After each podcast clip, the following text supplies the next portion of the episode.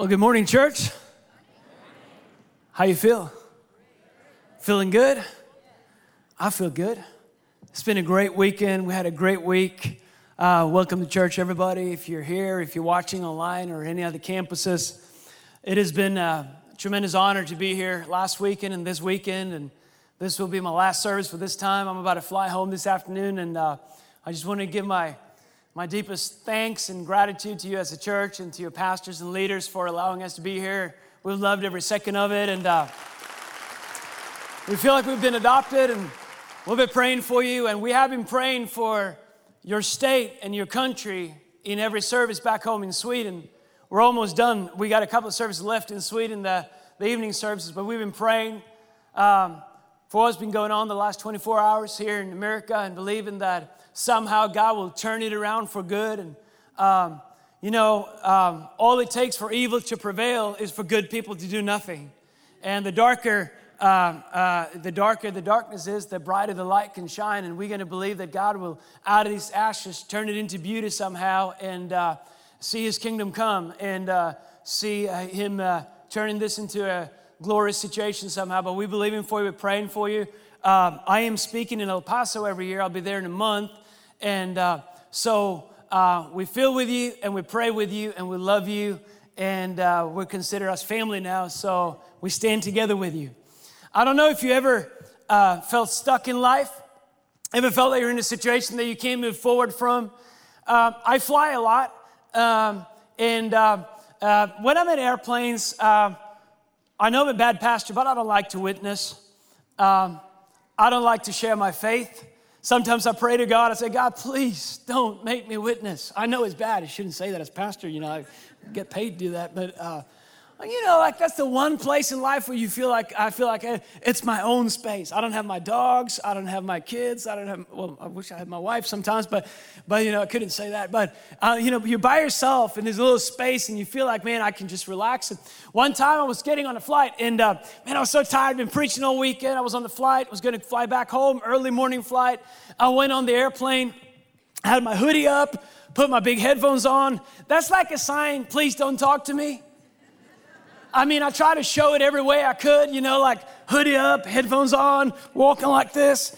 And uh, next thing, you know, if I would have trying to tell it more, would be holding up a sign, don't talk to me. You know, I didn't do that. So I get on the plane and I got a window seat, so I got to try to pass this lady and, uh, uh, you know, she's got all this stuff and she's talking to the other guy in the aisle seat. And I'm thinking, oh, God, please don't let her talk to me. And uh, I'm sitting in my, aisle, in my window seat and I got my hood up, I got my earphones on, and I'm kind of pretending I'm sleeping. And I'm thinking, please don't let her talk to me. It's a long flight. It's like a 10 or 12 hour long flight. And I'm pretending sleeping. And she goes, I'm like, what? And I didn't say what. I said, yes. Yes. And she goes, So what do you do? Trying to sleep? No, I mean, what do you do for a living? And I know if I say I'm a pastor, that's going to be a good thing or it's going to be a bad thing. Either way, it's going to be a long flight. But I can't lie. At least I'm a Christian, you know. I'm a bad pastor on Monday mornings, but I'm still a Christian. So I say, I'm a pastor. She goes, I don't like pastors. All right. Gonna be a long flight. She goes, You don't look like it, Pastor. I said, I said, Is that a good thing or a bad thing? she wasn't sure. Uh, and uh, anyway, so we take off. I put my hoodie up again, put my headphones on. I said, "Man, I'm gonna try to get some sleep." And she goes, "Okay." I'm thinking, "Man, I'm off the hook," and I'm falling asleep. And all of a sudden, she's shaking me. And I said, "What?" And she says, "Do something." What do you mean do something? Well, it's a lot of turbulence. Yeah, we're in an airplane. And she goes, Do something. Like, what do you want me to do? I'm a pastor, not a pilot. I can't do nothing. It's gonna pass. It's all right. You know, thinking if I had some water, I'd throw it on her or something, whatever, you know, like, but sorry. And um, she goes, Do something religious. Oh, now you want me to do something religious. You didn't like pastors, but all right. It's like, what do you mean do something religious? She goes, I don't know, just do something religious. So I stood up and took an offering. It was great. no, I'm joking. I did it. but should have. and uh, but you ever been in a place where you feel like you're so stuck that you don't know how to get out of it? There's a story in the Bible that I love in John chapter 5. It's my, actually my favorite passage in the Bible. I think out of all the stories about Jesus in the Gospels, this is the one I've preached the most because I'm so fascinated by it. And in John chapter 5, verse 1, there's a man who is lame. He can't walk. And he's laying by a pool called Bethesda. And uh, he's been laying there for 38 years on his mat. And if we read from John chapter 5, verse 1, it goes like this After this, there was a feast of the Jews, and Jesus went up to Jerusalem. Now, there is in Jerusalem by the sheep gate a pool, which is called in Hebrew Bethesda, having five porches. It's true, I've been there. In, the, in, these lay a great multitude of sick people, blind, lame, paralyzed, waiting for the moving of the water. For an angel went down at a certain time into the pool and stirred up the water. Then whoever stepped in first after the stirring of the water was made well of whatever disease he had. Now a certain man was there who had been in infirmity 38 years. Had a, he's had an infirmity for 38 years. When Jesus saw him lying there and knew that he's already been in that condition a long time, he said to him, Do you want to be made well? The sick man answered him, Sir, I have no one, I have no man to put me into the pool when the water is stirred up. But while I'm coming, another steps down before me. Jesus said to him, Rise up, take your bed and walk. And immediately the man was made well, took up his bed and walked. I love this story because I don't know how it works in your head, but in my head, I'm seeing movies, pictures, action movies, you know, and I see this pool, and uh, the way uh, when you study it, uh, the, the, the, story has it that once a year, the pool, one time every year, the pool uh, started to swirl and started to move, the water started to move, and whoever got into the water first got healed. Now that's great, unless you're lame. Your odds are not that good. He's like, I've been trying, but every time I'm coming, someone else passes me. Of course they are. You're lame. You're not going anywhere. It's like, this is my year. I, I, feel it. I believe it. I've been listening to Tony Robbins. I know I'm going to do it. This is my year. And then someone with a migraine just rushes by you and dives into the pool. And you go, oh man, not again. Next year, man, I've been watching Oprah, Oprah every day this year. I'm, I'm, I'm pumped. I can do it. I believe it. I believe in myself. I believe in the stars and the flies and the moon and everything. I might, I might get healed. And then someone with a, with a half broken elbow comes and jump in and you're like, you lame, you trying? No, not this year. So one day Jesus walks up to him and he asks him, do you want to, you want to be well? You want to be healed? And the man is so stuck in his 38 year journey of trying to get into the pool, and he's not even listening to what Jesus is saying. He started explaining to Jesus why he can't be healed. Because the obstacles for him to be healed is too great. He's discovered over 38 years that this is the condition that he's in. The Bible used the word condition because it explains more than his lameness. He's not only lame, he's now in a condition where he's determined to himself that this is what I have to live with. This is what I have to accept and embrace. This is now going to be my life.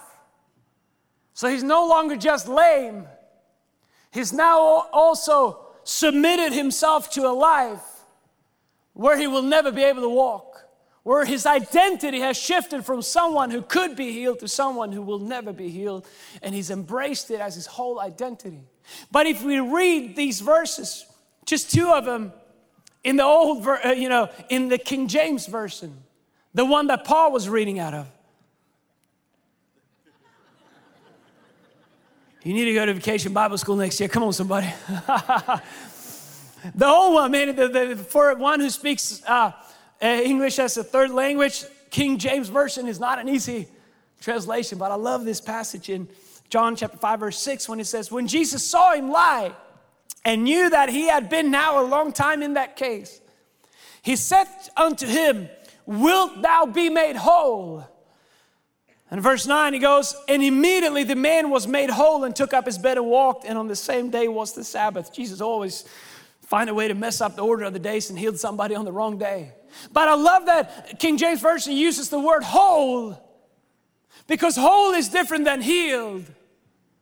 Healed talks about the legs that couldn't walk, whole talks about his whole life, his identity, and the situation and the, the status of him as a human being. See, when Jesus comes into our lives, he's not only interested in answering our prayers, he's always looking to restore us into our original identity, into the way He created and destined us to live. He'd always looking to restore so much more in our lives than the issue that we're trying to get well from. He will heal us for sure. But he would also speak into the consequences of living with something for a long time that we've tried to get over. It doesn't have to be a sickness, it can be a state of mind, it can be a relationship, it can be different things. Jesus is always looking to make us whole because wholeness is a different thing than just being healed. You can be healed and keep running from God. But if you allow God to make you whole, that will turn you into a follower of Christ. You know, you can have your answers prayed and get a raise at your job and get your miracle. That does not mean that your self worth is being restored to what it should be. See, God is always looking for a way to make us whole. And sometimes we, we are like this man who is paralyzed. God Himself sends His only begotten Son into this world, and He has three years to perform His miracles here on earth. And He's in a busy schedule. He's, he doesn't have a lot of time, but still He has time to stay, stand in front of this man and give him all his attention and ask him, Do you want to be made whole? But this man is so stuck in his condition. He's so stuck in his mind. He's so stuck in the way he thinks. He's so stuck in his preconceived ideas. He's so stuck in his self pity and in the way that he lost before it even happens every year. That instead of saying, Yes, I want to be made whole. Yes, I want to, I want you to do your Messiah thing. He starts arguing with Jesus why he can't be whole. He says, Jesus said, Do you want me to make you whole? He says, I can't. I won't, but I can't. I want it, but it's not going to happen because I don't have anyone helping me in the pool. I was trying to ask somebody last year to help me in the pool. They just jumped in themselves. So I can't be healed. See, I found a lot of times we're trying to tell God why He can't do what He does in our lives. A lot of times we're trying to tell God why He can't do in our lives what He's doing in other people's lives. Maybe you come to church and you hear testimonies and you hear people, you know, you hear people telling their story and their testimony, what God has done, and, and, you, and you hear about it and you go, oh, that's great for them. That's never going to happen for me because my condition is so different. My situation is so different. Oh, that could happen for so and so, but that will never happen for me. And we're trying to tell God why He can't do what He does, why He can't work His miracle power in our life because our circumstances are so different than anybody else. And the way we decided that the miracle is going to come, we can't see that happen anymore. That, so we now negotiate, negotiated ourselves into a place where we shut the doors for miracles in our lives. Not because God doesn't want to do them, not because He can't do them, not because He's not trying to do them, because we, we're still talking about the water. When God is talking about walking, when God is talking about freedom. See, if you're lame in this period of time, in this context, in this culture, you were doomed to a life as a beggar, to a life as an outcast. See, being a cripple at this point in time doesn't only mean that you can't walk, it means that you're an outcast of society. That's your identity. That's your worth. So this man, he had more problem than not walking. Now, the not being able to walk what was the root issue, but it has now stacked so many other things on his life. Who he was, who he saw himself, how he saw himself, the lenses that he watched life through. You know, like we do, where we grew up, where we come from, opportunities we had that we didn't have, everything that we allowed to frame our lives. So when Jesus is standing in front of him, asking him, Do you want to walk? Sorry, do you want to be made whole? He's like, Why do you even ask me that? Let's talk about the fact that I can't get in the water. You ever find yourself arguing with God? I wonder how it is to be God. I mean, I got two daughters. I'm trying. They're 13 heading on 17 and, 11, and one is 13, one is 11. Man, I, and I got a wife. Man, I'm so outnumbered. I got a couple of male dogs just to balance it out a little bit. got a little one, his name's Spike. He lost an eye trying to fight our wolf dog. That was not an even match. he lost an eye. He got one eye now. Spike, he's awesome. He's a small little dog. Got a couple of bigger hunting dogs and, and uh, just to balance it out. But, you know, with my girls, and man, a lot of times, you know, like you just, you, you, you, you're trying, but you feel like eh, eh, eh, I cannot I cannot reach you. I cannot communicate. I cannot tell you. It doesn't matter how I say it, you won't hear me. And I feel a lot of times that's got to be what God, how God looks at us when He's trying to tell us. And I'm trying to tell Him, if you, my girls, if you do this, the fruit of it will be this. You clean your room, you get some money every week. Not much, but a little bit. Now, I don't want to clean my room, but I want the money. Yeah, it's not gonna happen. Or I want my money because I'm cute. Yeah, that you try that on your boyfriend when you're 35. Possibly 34 if, if we go easy on him. See, God, He's trying to bring this stuff into our life and we're just fighting Him. I want to be well. I just don't want it, I just want it to happen my way. And my way, I can't see it happen anymore, so I'm now shutting the door for God to do miracles in my life. See, what's interesting with this passage is Jesus steps into his world, but he's so stuck in his head that he doesn't realize that Jesus not only can he heal him, but it's healing and freedom himself talking to him. And he's trying to tell healing why healing can't heal him.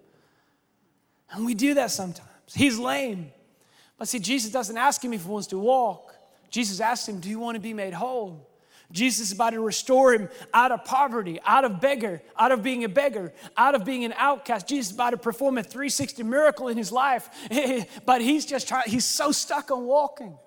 Maybe if you allowed God to touch some other areas of your life, then where you've been praying for a miracle, that would unlock the miracle power and work itself out in other areas of your life. Maybe the areas that we won't give to God, that God say, please give it to me so I can, so I can give you a complete miracle, so I can do a complete restoration.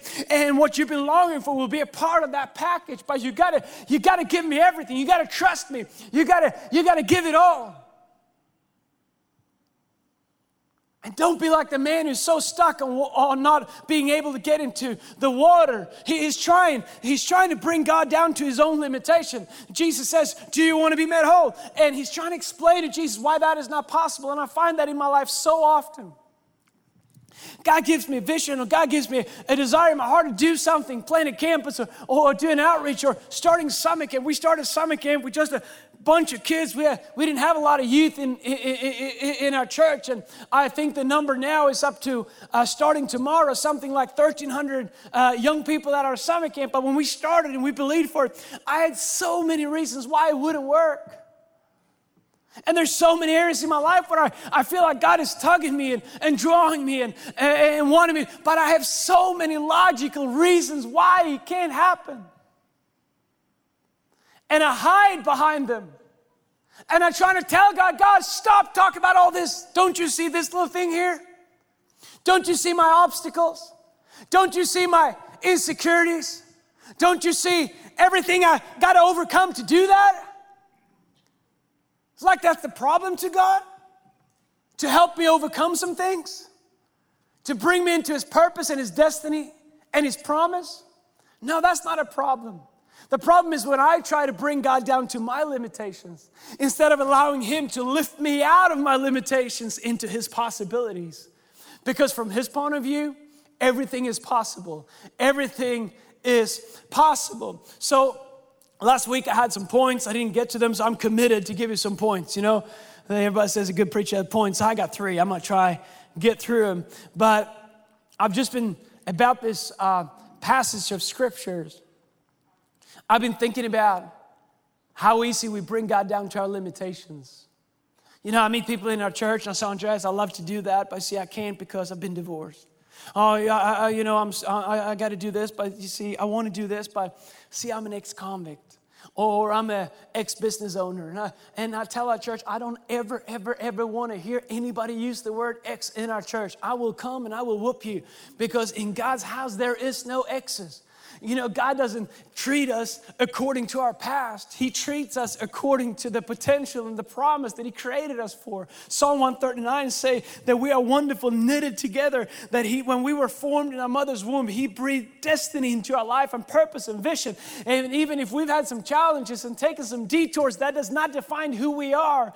But if we allow to our, our setbacks in life to start to define and, and shape our identity, we will approach God out of a wrong identity and we will never be able to connect with him fully if we don't understand I am not who where I come from. I am not what I've been through. That's not who I am. That's where I've been. That's where I maybe fallen. That's where I maybe get when it got it wrong or where I got hurt or whatever happened. It doesn't matter, but that's not who I am. So when we bring God down to our limitations, we limit God to do in our lives what he wants to do. So no matter where you come from, you're not an ex anything. You're a child of God. You're a daughter of God, a son of God. You're beloved. He, you were worth giving his life for. He loved you before you even knew him. He, he, he, we, we sing a song, I don't know if we sang it this weekend, but I love, you, you love it. One of the song, worship songs says, You love me as you found me. I just love that. You love me as you found me. And then he goes on and said, Your love's too good to leave me here. See, the problem is that if his love is too good to leave us here, it also means that we got to follow him and leave where we came from and embrace this new life. So I wrote down three things about what it means to living and becoming whole, and allowing God to make us whole. Because Jesus asked this man, Do you want to be made whole? And it's a great question because it comes with responsibilities. He was healed when he decided Jesus to make decided to let Jesus make him whole. Being whole is a heart issue, it's not a body issue. Being healed might be a physical or emotional issue, but being made whole is a heart issue, it's a surrender issue in trusting God. And I believe that you can be made whole even though you're waiting for your miracle, even though you're waiting for your healing. I got areas in my life where I'm just believing for a healing. You know, I'm going back home and I'm having back surgery in August. I got to replace two on my discs, but I've been believing for healing and I've been believing for a miracle, but that doesn't mean I can't live in wholeness. My back is all bent out of shape, my back is hurting, but my heart is whole. I live in wholeness. I believe He's going to heal me. He's going to do it through a miracle or through a doctor. I don't care, just get this pain out of my back. But that does not define my life because I can still be whole on the inside. I got stuff in my life, I got stuff that I carry with me from my past that I've been through that sometimes I got to deal with. And I ask God, God, heal me. But it doesn't mean that I can't be whole. I didn't grow up in a home where I ever saw a healthy marriage, a health, healthy, you know, home where I where I could see parents who, who who loved each other at a way and displayed a healthy marriage. That does not mean that I can't have a whole marriage if I allow God to come into my life and change my heart and submit myself to His will and His leadership and to my wife. I can still be whole, even though I still need some healings from some of the stuff that happened when I grew up. See, you can be whole and wait for your healing. But here's the deal you can't live in healing if you won't allow Him to make you whole. Living made whole means accepting responsibility. Let me give you three thoughts about the responsibility of being made whole. Number one, you got to accept the responsibility of embracing the miracle. You got to embrace it. See, this man, he's about to lose it because he's trying to argue with Jesus instead of embracing the miracle. So much of what God does in our life, it doesn't make sense. Sometimes we don't even understand it. Our job is not to understand it, our job is not to, to figure it out. Our job is to embrace it and trust God with everything that we don't understand. And, you know, I love. Uh, I love the fact that Paul and Silas, they didn't let excuses keep them from being or living in wholeness. Paul and Silas, I love him. I don't have a lot of time to talk about him, but I, I got to tell you a little story about Paul and Silas. I was in Philippi not too long ago uh, in, in Greece, uh, just uh, as they were excavating now. Um, I think it's Acts chapter 16 or 17, when Paul and Silas went to prison. And uh, they done there wrong. They came there, they met, they met a businesswoman named Lydia, and they had a, a, a, a, a witch, a, lady following them who was, tor- who was just bothering them, and they set her free. And whoever made money on her um, got angry and took him to court and they decided to take Paul and Silas and throw them in jail. But before they did, they would they whipped their backs so bad. And the way they did it, we looked at the jailer's house, and it's incredible what this jail was because the jailer lived on top. And when the, you look at the excavation, um, excavation, excavation is hard word. The, the digging, where they dig out all the old stuff, and. Uh, when you look at it, half the house and half the prison cells are missing, and it's totally, uh, it's totally weird. It shouldn't happen like that. It doesn't look like it should. Somehow it's miraculously, miraculously missing. We know it because we read the Bible and said that, that they were worshiping and the walls came down. So we can understand that. But what happened with Paul and Silas is they're doing all these good things. They're trying to serve God. They're trying to do the right thing. They're trying to, trying to be what God has called them to be. And, and the, the thanks they get is that they get whipped so bad that their backs would have been one big open wound and then they took him to the prison cell, and the prison cell is at ground level where the, where, where the dirt meets the water. So it was not a tile floor in the prison, it was just mud. And they, what they would do they, is they would take them and put them on their backs in the mud, and they will, they, will, they will tie their legs to a big log of wood. And the tension of the stretching would sometimes be so bad that, that they would break, prisoners would break a leg or a knee or a hip. They will do the same uh, and, and, chain their arms, and, and, the tension would be so strong that people would sometimes break a shoulder or elbow or, or, or, or, or somewhere on the, on the arm. And here they are laying whipped on their backs in the mud, maybe with a broken bone, maybe with a broken shoulder or a dislocated shoulder. Man, all it takes for me to, to want to stop serving God is a delayed flight. I'm a wimp compared to Paul and they're laying there for serving God. Some of you guys, oh, it's raining. I don't think I'm going to go to church. Not you guys. 9:30 service. You guys are the real ones. Oh, so hot.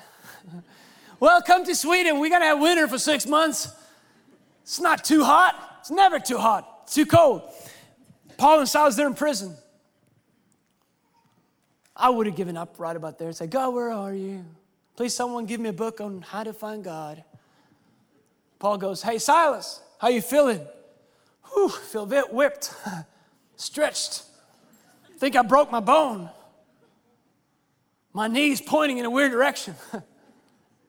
and Paul goes, Yeah, man, don't you love serving the Lord?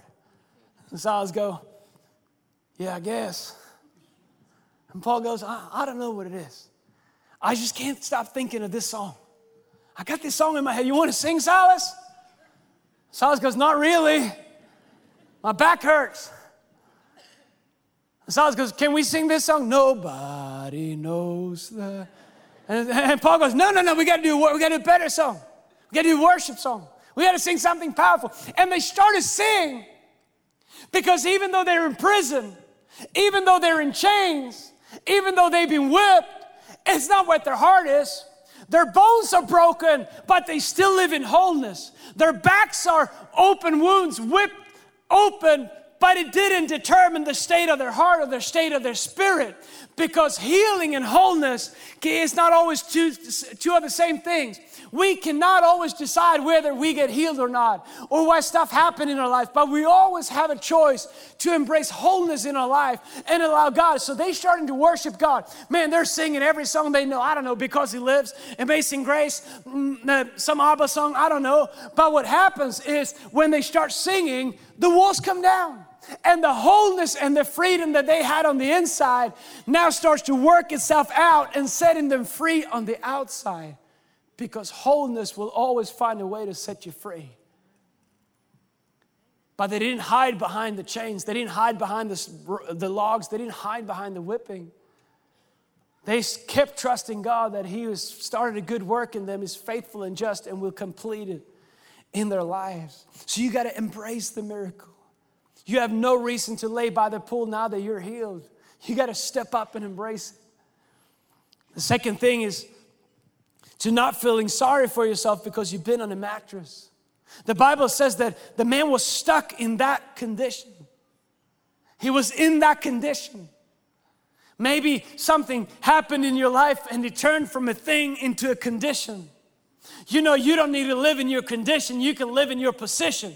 Your condition might be that you're broken or you're hurt or you're going through hell. I don't know. But your position is that you're an overcomer. You're a child of God. You, you're loved by Him. He says, I'll never leave you, I'll never forsake you. You can make a decision to not live in your condition, but to live in your position because you have a God that is for you. And the Bible says the same Spirit who raised Christ from the dead lives on the inside of you. So my condition can be that I'm going through it right now, but my position is that I know who is with me. I know who is for me. I know who's going to give me the strength to go through it. And that is decision, a decision that we can make. And right now, wherever you find yourself, don't allow your condition to determine who you are. Allow the position to determine who you are. You're loved. You're valued. He's with you. He's for you. He's faithful. He's just. He's a good God, even on the rainy days. So don't hide behind your condition. You know, so long, for so long when I was starting to preach, I felt so inadequate. Man, I felt so, I felt like I didn't measure up. I felt like I was, I couldn't, couldn't preach. I'm still working on it. And I would see friends of mine like Pastor Judah Smith, what an awesome man of God. And Heard him say once, I think he's a seventh generation preacher. I was like, man, when I grew up, we, I worked at a farm, they were breeding horses, trying to get these race horses, you know, like a little bit of this, a little bit of this, create this perfect horse. Like, I was like, Judah, you're like a thoroughbred preacher. You're like, they worked on you for generations. You're born for this. My dad was an alcoholic. I didn't have that. And for so long, I allowed that to be an excuse in my life that I was hiding behind. Oh, I didn't come from someone. My dad didn't teach me how to preach. I didn't have anybody to look up to. I didn't have anybody who called it out of me, who saw the greatness of me. I had people who only saw the best, and I would hide behind them. One day I felt like God was challenging me. I said, Who's your daddy? Who's your daddy? Who's your father? Who made you? Who created you? Quit hiding behind your excuses. Quit hiding behind not living up to the greatness that the Creator put inside of me when He created me. And the same goes for you. You can't stay on that mattress and still want to live the life that He has for you. You got to let go of the excuses. Oh, I know they're real. I know there might be stuff that you went through. But it's going to come a time, and sorry, I want to be honest with you because I love you. It's going to be a time where you're going to have to choose the mattress or the healing. The condition that you can excuse everything in your life for. Or a first step of faith, maybe even into an unknown future that will lead you to freedom. But it'll come a point where we got to get off that mattress and stop laying around the pool and embrace what He's trying to do in our lives and not hide behind it. You can't have a comeback if your mind is stuck in your setback. Thirdly and last, I got through my points, man. I'm proud of myself. That doesn't happen often. But you're worth it. Third thing that I was thinking about, about the responsibility of being made whole, is that you got to do something to put your miracle in motion. You know, I, I've been thinking so much about this passage. Why does Jesus ask him to pick up his mat? I, I got two daughters. I said uh, they're heading into teenage years. Sometimes I walk into the room and I'm thinking, man, I need a hazmat suit.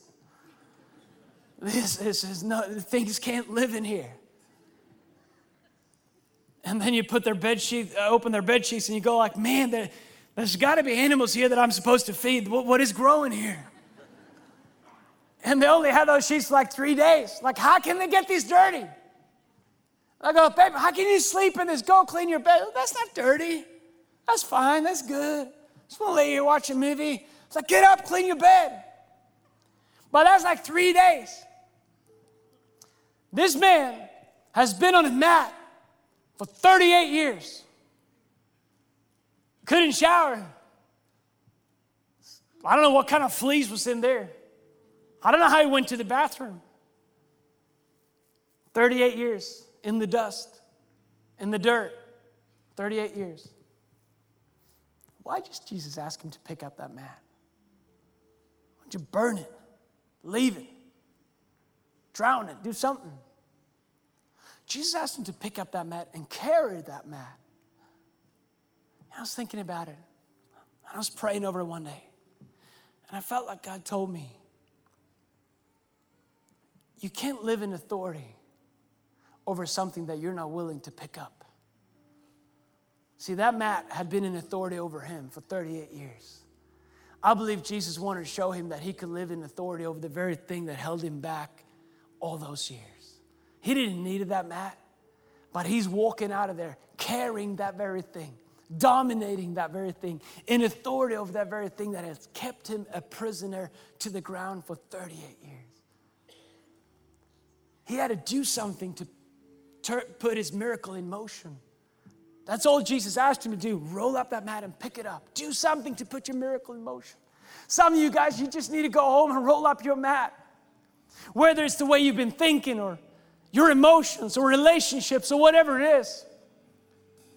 Why don't we decide to pick up our mats and stop living on them anymore and believe that He is everything we need to live the life that He's created for us?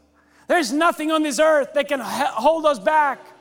If God says that He is who He is, then there's nothing that He can't break in our life. There's nothing He can't restore in our life. But we can't have the mat and the miracle at the same time. We got to decide is the mat going to have dominion over me, or am I going to be in authority over the very thing that held me back for so long? Come on, church. I pray that you will find the strength and the courage to get a hold of the freedom that God has for you. He loves you so much, He is for you. Come on, let's pray together. Why don't we all stand at our feet?